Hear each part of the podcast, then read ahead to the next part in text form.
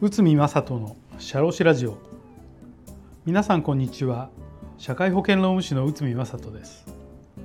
この番組では私内海が日常の業務や日常のマネジメントで感じていることをお話しさせていただきます。今回は社員の体調を知るのは会社の義務かこちらを解説いたします。社員の体調不良に関するご相談はとても多いです。今週だけでももうすでに2件ほどありました。まあ、関連するものを含めると毎週と言っていいほど途切れることはありません。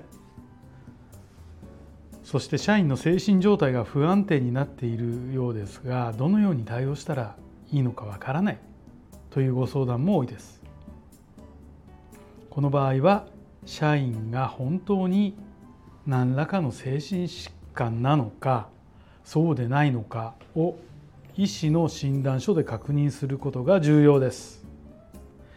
なぜなら社員にやる気がないというレベルではなくて精神疾患精神疾患病気ですから精神疾患ならば業務に支障が出るからです。周りへの影響も考えないといけません、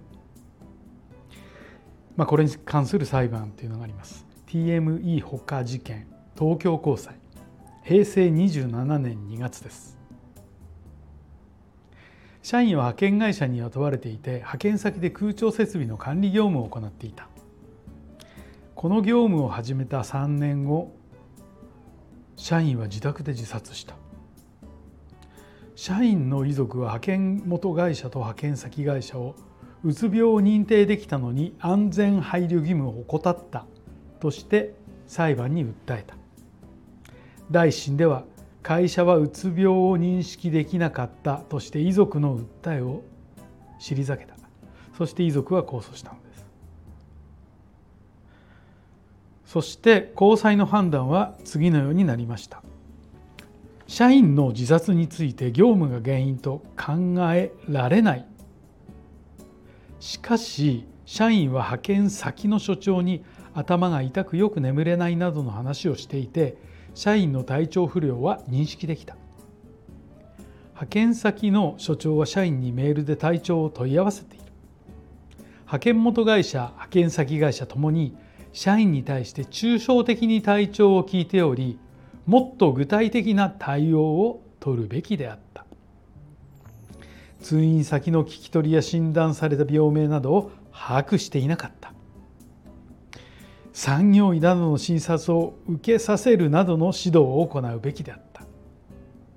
以上により安全配慮義務を怠った。派遣元会社及び派遣先会社は連帯して150万円プラス遅延損害金を支払うこととする。として、えー、と会社側が敗訴という形になりました。過重労働うつ病自殺の因果関係を問題因果関係が問題となった裁判はたくさんあります。しかしこの裁判はうつ病となって自殺したことと業務の起因関係は問われていません。しかし社員の体調等の不調を察したら必要に応じて医師等の指導や診察を受けるべきと判断したのです。そしてこの事件はその義務を怠ったとして慰謝料の支払いを命じたのです。安全配慮義務という言葉は知っていてもその具体的な内容まで理解している人は多くありません。どこまでやれば安全配慮義務が尽くしたと言えるのかがポイントですがこれはとても難しい問題です。具体的には会社は体調不良の原因を把握するように努め医師の診断を受けさせるなどしなければ安全配慮義務を果たしたことにはならないのです。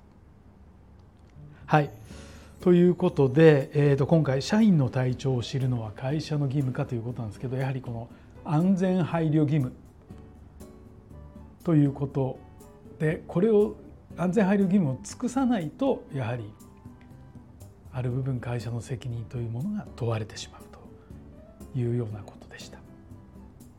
はい本日もお聴きいただきありがとうございました。